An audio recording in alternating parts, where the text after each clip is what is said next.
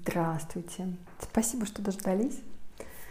Но я сразу сказала, что мне необходимо, чтобы подкастов не было очередности, не было графика, по которому они будут выходить.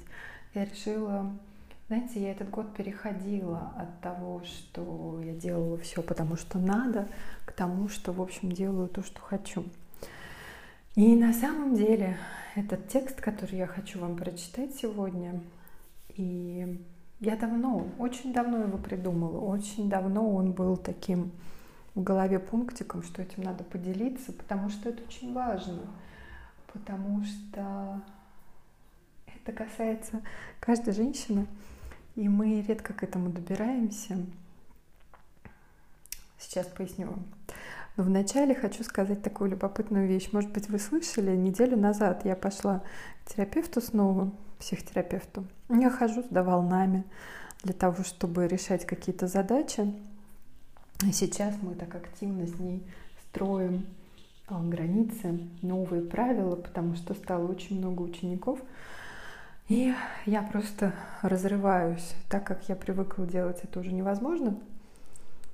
Нужны новые правила. И поэтому вначале их нужно выработать внутри меня. Вот этим мы сейчас так прицельно занимаемся. И для меня было открытие, хотя у меня у самой психологическое образование, даже два, и нарратив, и гештальт, было открытием, что мы пошли работать в стыд.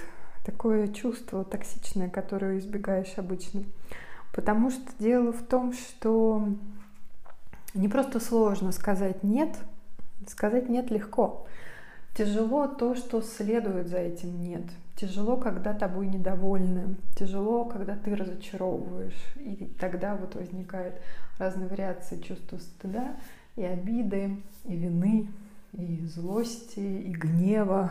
Много всего. И мы стали распутывать этот клубок. Хочу вам рассказать об этой работе чуть-чуть. Потому что, может быть, вам это тоже пригодится. И первым заданием она мне дала говорить всем вначале «нет». Автоматически. Вначале «нет», а потом уже подумать, может быть, что-то сказать.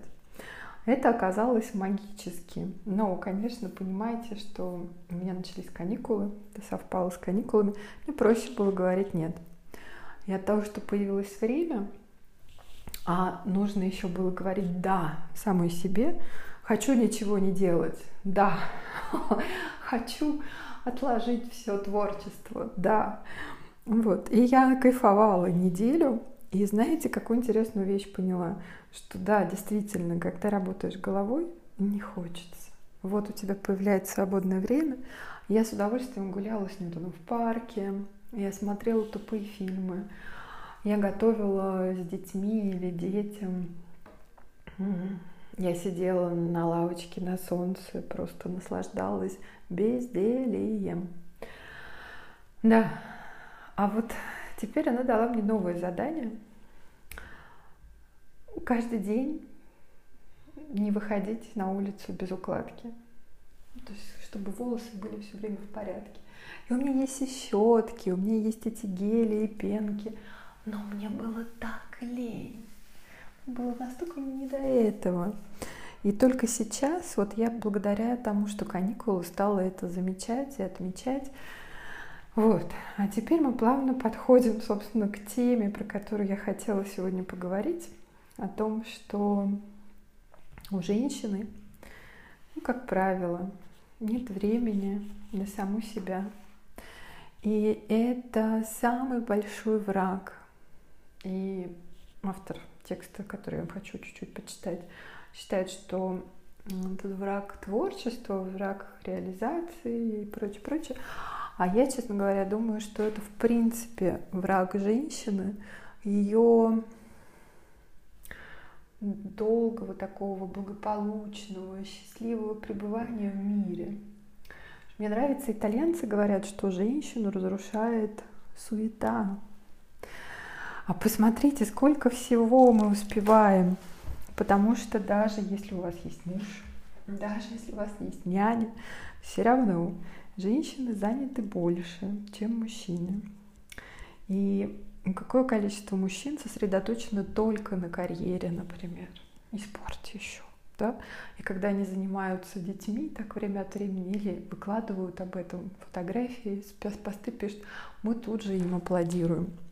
А если женщина чего-то не до, то мы ее сразу ругаем и стыдим. Потому что то, что женщина занимается детьми, это само собой разумеющееся, естественно. Мы за это себя давно не хвалим.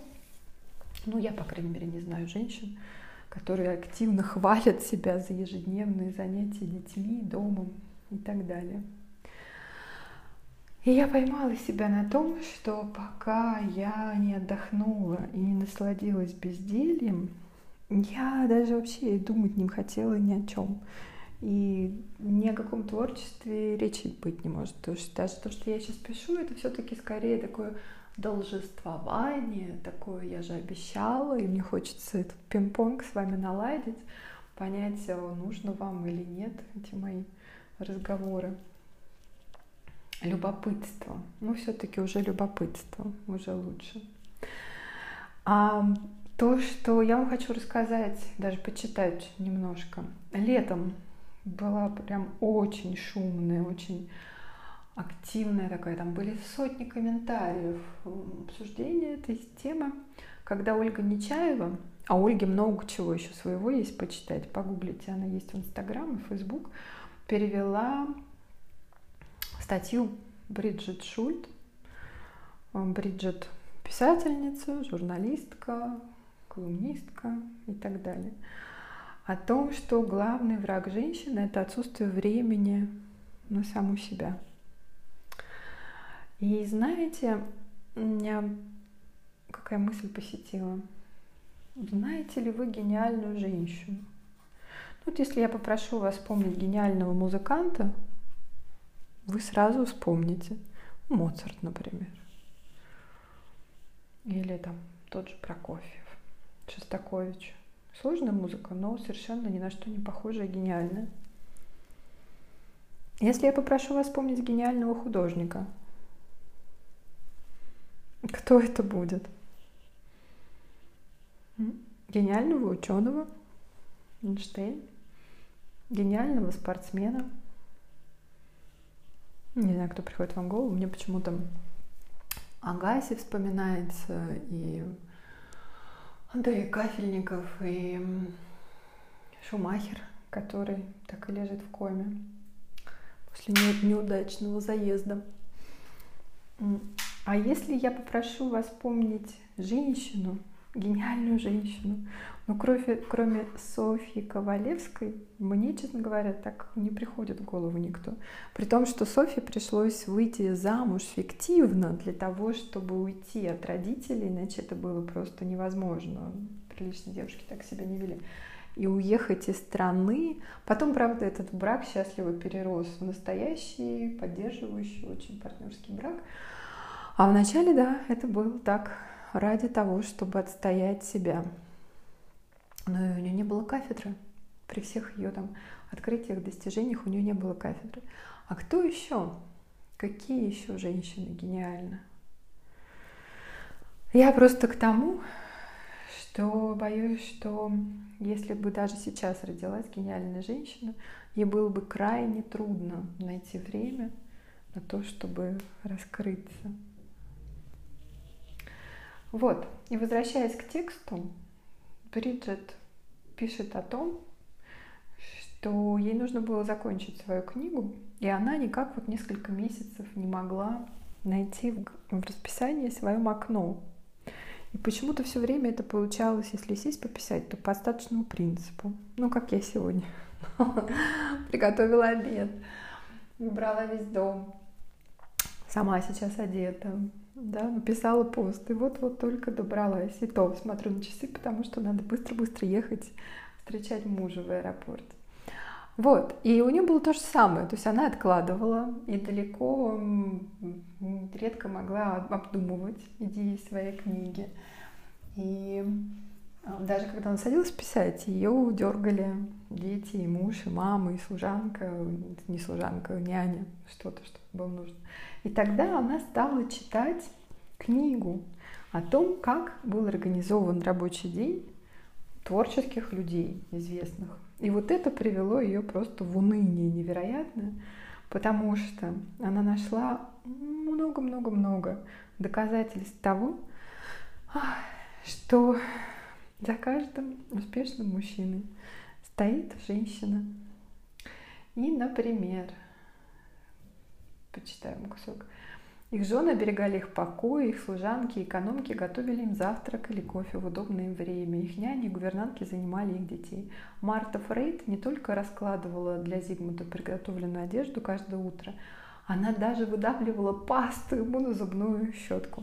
Селеста, служанка Марселя Пруста, не только приносила ему каждый день кофе, круассаны, газеты и письма на серебряном подносе, но готова была слушать его часами, если ему хотелось поговорить.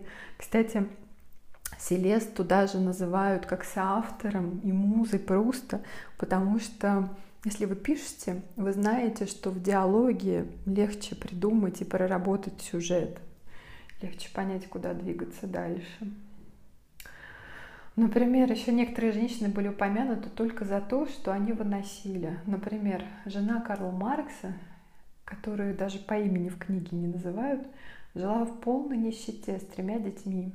Выжившими из 6, пока он писал свои труды в Британском музее. Кстати, Эйнштейн при всем восхищении тоже совершенно не занимался женой и детей, и... ну, гений, да. Страшная история вот про Густава Малера. Он женился на подающей надежды талантливой молодой композиторе Альме, после чего запретил ей писать музыку под предлогом того, что в семье может быть только один композитор. Вместо этого ее задачей стало поддержание полной тишины в доме. После утреннего плавания он подзывал Альму свистком, и она должна была сопровождать его в длинных молчаливых прогулках, в процессе которых он в голове сочинял музыку.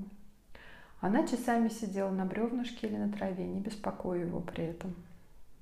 «Во мне разгорается такая мучительная борьба», — писала Альма в своем дневнике.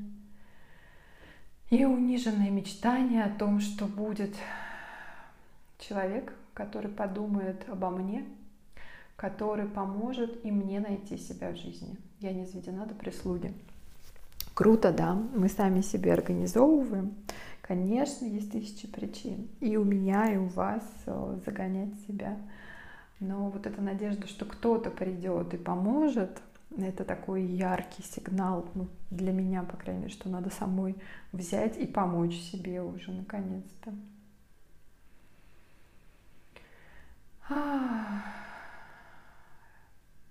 В отличие от мужчин, которые жили так, будто право на личное время даровано от рождения, распорядок дня и возможности того большого количества женщин-художников, небольшого количества женщин-художников, которые упоминаются в книге, были ограничены их обязанностями по дому и уходу за детьми. Жорж Санд работала по ночам.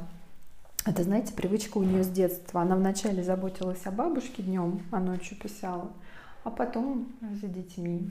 Ой, ночью тоже писала. Время на книге Францис Проуз было ограничено школьным автобусом. Она там придумывала. Элис Манро писала урывками между заботой о детях и уборкой.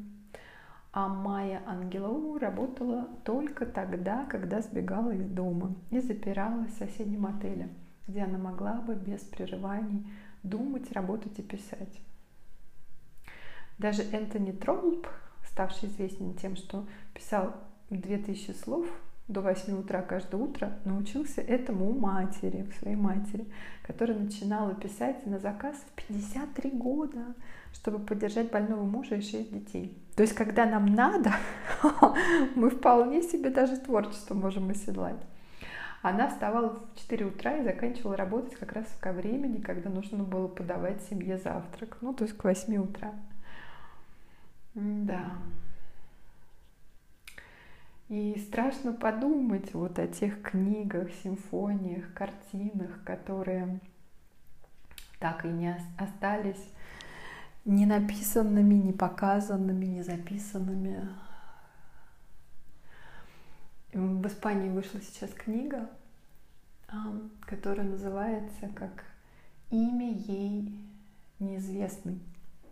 И там, например, есть размышления о том, что, ну, как одна из там, тысяч того, что там написано, что очень вероятно, что когда на картинах, испанских, по крайней мере, написано, ну, нет подписи, очень вероятно, что эта картина написана женщиной. Просто это было неприлично. Ну, как долго ей было неприлично работать в театре, актрисой. Точно так же было неприлично заниматься рисованием. Да, почитайте, поищите этот текст, если интересно. Я не буду цитировать его целиком. Бриджид Шульте в переводе Ольги Нечаевой. Главный враг женщин — отсутствие времени на самих себя. Вот, а я же хочу подумать о том, что, представляете, если бы Шекспир родился женщиной. А у Моцарта была сестра. И есть воспоминания о том, что очень даже неплохие вещи она писала, но потом все это прекратилось. И сколько женщин просто рано выдали замуж, как сколько умерли в родах, не реализовавшись вообще. Вот, но я не хочу так печально заканчивать. Я хочу сказать, что у нас все-таки есть возможности, мы живем в другое время. И я не буду призывать вас обязательно сочинять, и писать, и рисовать. Я хочу обратить внимание на то, что, во-первых, мы имеем право просто на праздность, просто на нет всем и да себе. И еще вот какая вещь. Когда мы занимаемся творчеством, особенно в начале, пишем акварели, какие-то рассказы, естественно, получается не очень, неуклюже. Тогда начинается: я не могу себе позволить тратить время на ерунду. Вот если бы я могла зарабатывать картинами, то да, а так, то сразу нет, давайте все закончим. Очень часто слышу в этом. Вот что, если воспринимать праздность как сон, который восстанавливает силы? Мы же спим очень много, да, и ученые доказали, как вредно, когда мы спим меньше 8 часов. Там Альцгеймер, не выводятся какие-то вредные вещества, токсины из мозга и прочее, прочее. Мне кажется, что вот это время для себя, вот эта тайная комната, собственная комната, которую писала еще Вирджиния Вульф, которая необходима женщине для того, чтобы творить, она писала, а я бы сказала, необходима женщине для того, чтобы быть, сохранять себя. Что, если вам подумать, посмотреть свое расписание, понаблюдать за этим чуть-чуть хотя бы, посмотреть, где у вас есть немножко времени для себя. Так как с медитацией, знаете, многие мои подруги, да даже и я, начинали, потом говорят: да где взять эти 2 часа, как Юваль Харари медитирует, который Сапиенс написал, и Homo Deus, 20 уроков 21 века главных. Он медитирует каждый день по 2 часа. Ничего себе, да, какая роскошь. А тут 10 минут найти для себя сложно. Вот, но мы находим на других. И, честно говоря, ведь у нас, у всех есть только мы сами. И как бы мы ни убегали от этого страха, и как бы мы не выстраивали отношения с другими, что они постоянно у нас нуждаются, на самом деле каждый из нас сам, одна. И разве не стоит, ради того, чтобы было приятно в этой компании, чтобы эта компания была здорова и благополучна, разве не стоит беспокоиться, позаботиться об этом кому-то? Ну, хоть немножко, ну, хоть иногда. Я дам вам упражнение, вдруг оно вам пригодится, потому что в одно время оно очень-очень сильно перевернуло вообще мои представления о том, чем я занимаюсь. Надо было в течение недели записывать, что я делаю каждый час или каждые полчаса, если меняла занятия, а потом подвести итоги и посмотреть. Там всегда всех ждет сюрприз, если только вы не занимались уже изучением того, чему вы посвящаете время. Понаблюдайте, отметьте, а я тогда в следующем выпуске дам вам ответ, покажу, поделюсь инсайтом, который ждал меня, и расскажу, что и как поделать, как посмотреть результаты вот этих вот ваших наблюдений за собой. Но даже то, что вы сами отметите, если станете внимательнее к себе, уже очень много, уже очень ценно. Спасибо, что вы были со мной. Я прощаюсь с вами на какое-то время, но я обязательно к вам вернусь. Счастливо. Сегодня 16 января. Меня зовут Ольга Соломатина. Здравствуйте. Спасибо, что вы слушаете. Зачем я сказала про 16 января? Потому что начался на этой неделе, по-настоящему начался новый трудовой бизнес, как угодно, Новый год. И мы вышли из каникул, выползли, но с трудом местами. И я со всех сторон слышу сейчас много жалоб про то, что, боже мой, как это тяжело после каникул возвращаться в этот рабочий ритм, когда столько накопилось, и не только работа. Как тяжело после моря и пальм возвращаться к голым деревьям и серому небу. Это еще нет морозов в Москве, по крайней мере. Но страна большая, морозы точно где-то есть и не слабые. Ох, я поездила в свое время по стране. А я вам скажу, что, мне кажется, если ты не был там, где тепло, зелень и пальмы, еще тяжелее возвращаться. Я помню, когда дети были маленькие, какое это было облегчение, когда заканчивались каникулы, потому что за полдня они превращали квартиру бог знает во что. Поэтому я помню, я не любила длинные каникулы, особенно когда были сложные периоды в жизни, потому что это как такая вынужденная пауза. Хочется двигаться дальше, хочется менять ситуацию до тех пор, пока она не будет нравиться, пока не будешь получать удовольствие от того, как ты живешь. А тут тебе говорят: нет, хватит.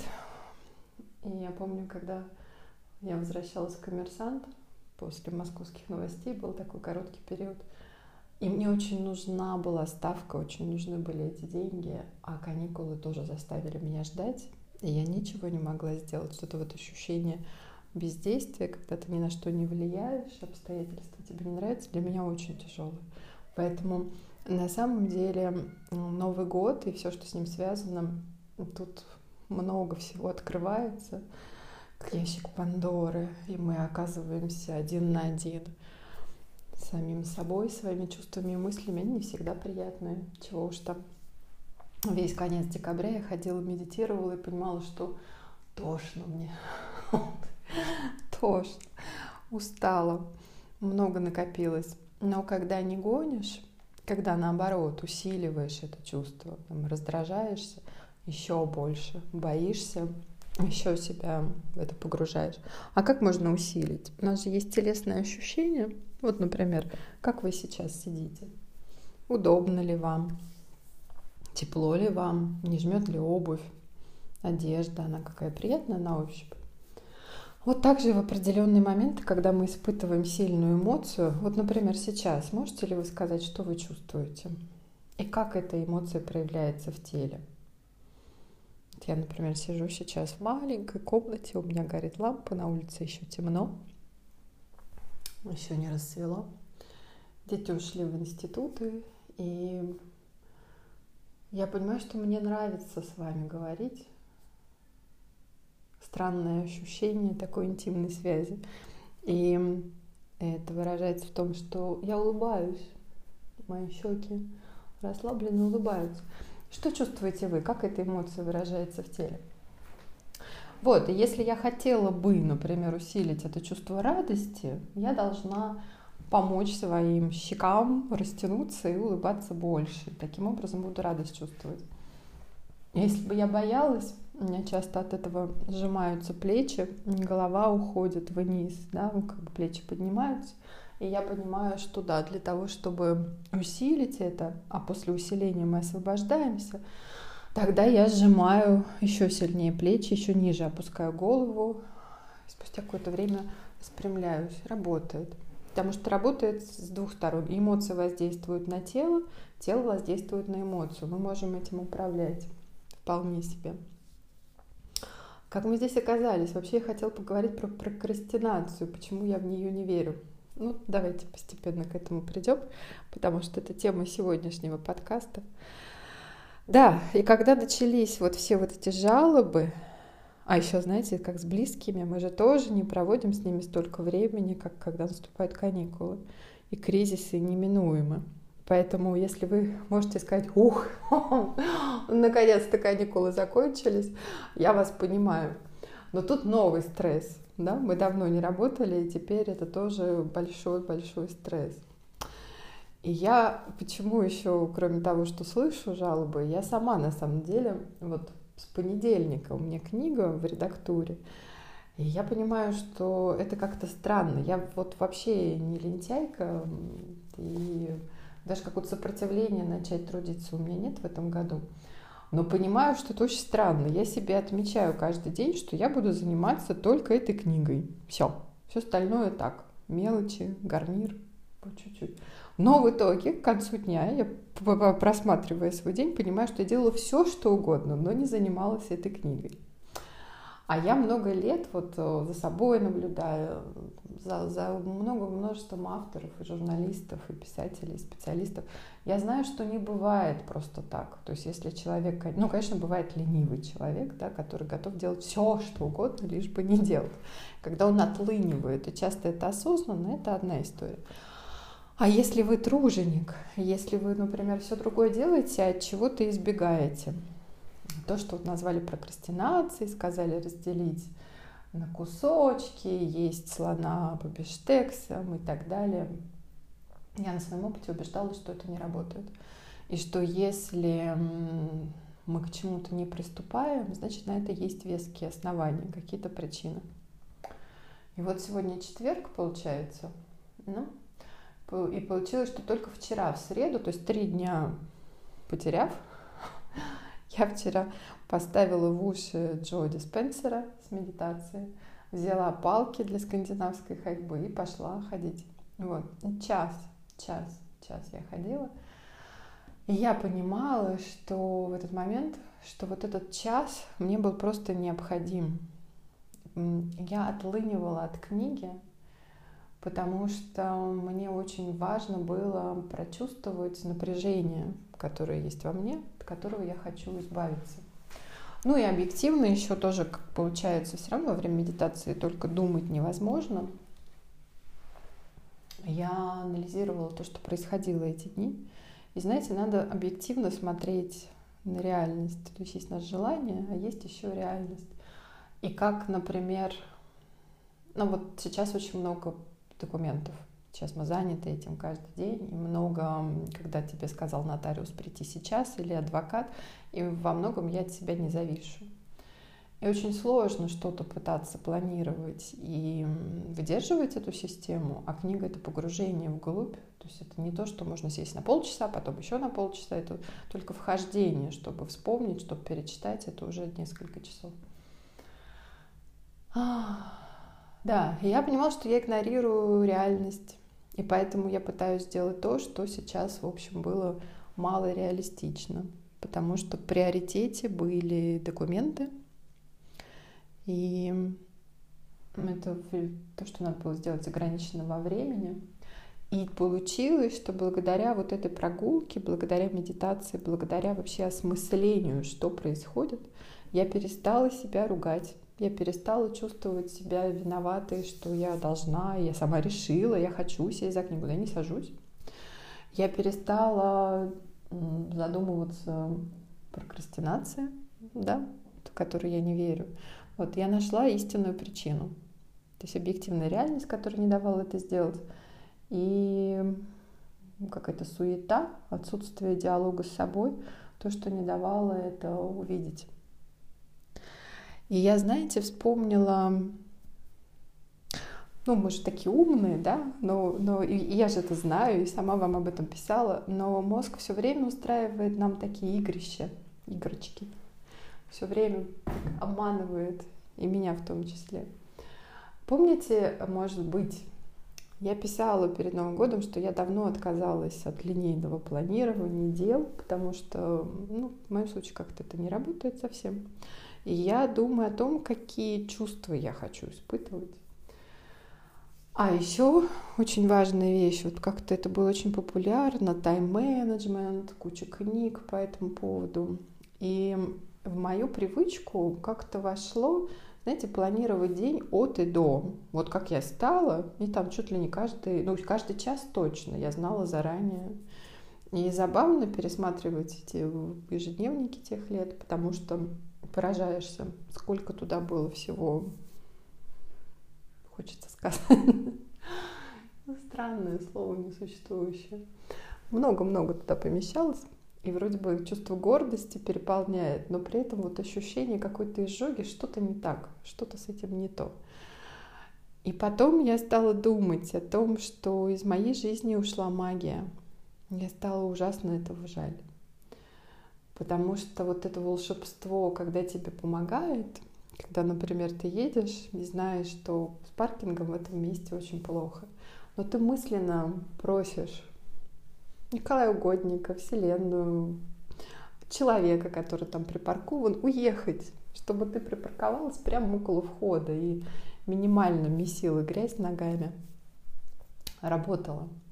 И какие-то милые такие пустяки, как, например, решался тоже вопрос с документами. Я в этот момент в панике, я занималась спортом просто, чтобы отвлечься, потому что когда я паникую, я понимаю, что мне нужно мышцы это скинуть, я занималась спортом. У меня в ушах была аудиокнига «Дом на краю ночи», и там «Святая Агата». И я только вот в этот день, именно когда я думала, что, пожалуйста, дайте мне знак, скажите, как надо действовать, надо дать полный назад, или наоборот продавить, или как, и паниковать, или просто выждать. Ну, когда вот та самая ситуация опять, как с Новым годом, когда не можешь влиять на ситуацию, не понимаешь, как тебе действовать.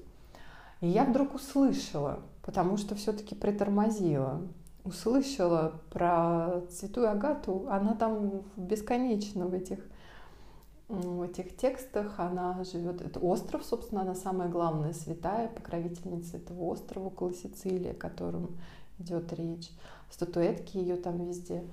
Я пошла читать, да, такая страшная история, это одна из первых великомучениц, христианок еще в Римской империи, ладно, скажу. И ее хотели выдать замуж, она отказалась, потому что она хотела быть монахиней и Богу посвятить свою жизнь. Ей отрезали грудь и мучили, и, в общем, она умерла в мучениях, но не отказалась от своих убеждений, от веры. Такая девушка была героическая. А удивительно, я стала потом гуглить, смотреть, что на Сицилии есть такие украшения, не украшения, есть такие сладости, когда делаются бисквиты, сверху заливаются белой глазурью и цукат сверху, как вы понимаете, что это символизирует. Кажется, дикость, и как это можно съесть. Но в Испании я постоянно сталкиваюсь с тем, что ее культура, литература, искусство, оно такое дикое, оно такое принимающее и любовь, и боль. И символ, да, каждая святая всегда, каждый святой изображается символ того, с помощью чего он был убит. То есть если крест распяли, то с крестом. Если там колесо, то значит колесовали. Яд, ну и, собственно, отрезанная грудь. Вот у Святой Агаты, я когда увидела эти иконы, просто мне стало страшно.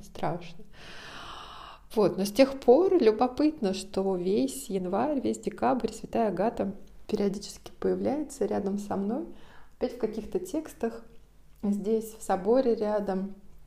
Даже вот, когда мы были в Барселоне, я делаю фотографию, потом смотрю на нее, а там магазин с бижутерией, который называется «Агата».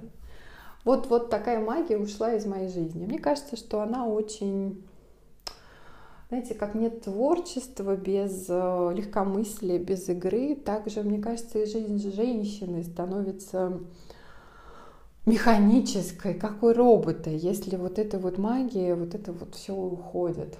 И поэтому я с таким удовольствием возвращаю сейчас. А возвращаю как? Когда я поняла, то, что я говорила про планирование, что когда день плотно записан, ну не запишешь же, как в фильме про барона Мюнхгаузена, там подвиг с 9 до 10 или там чудо с 12 до часа, так не бывает.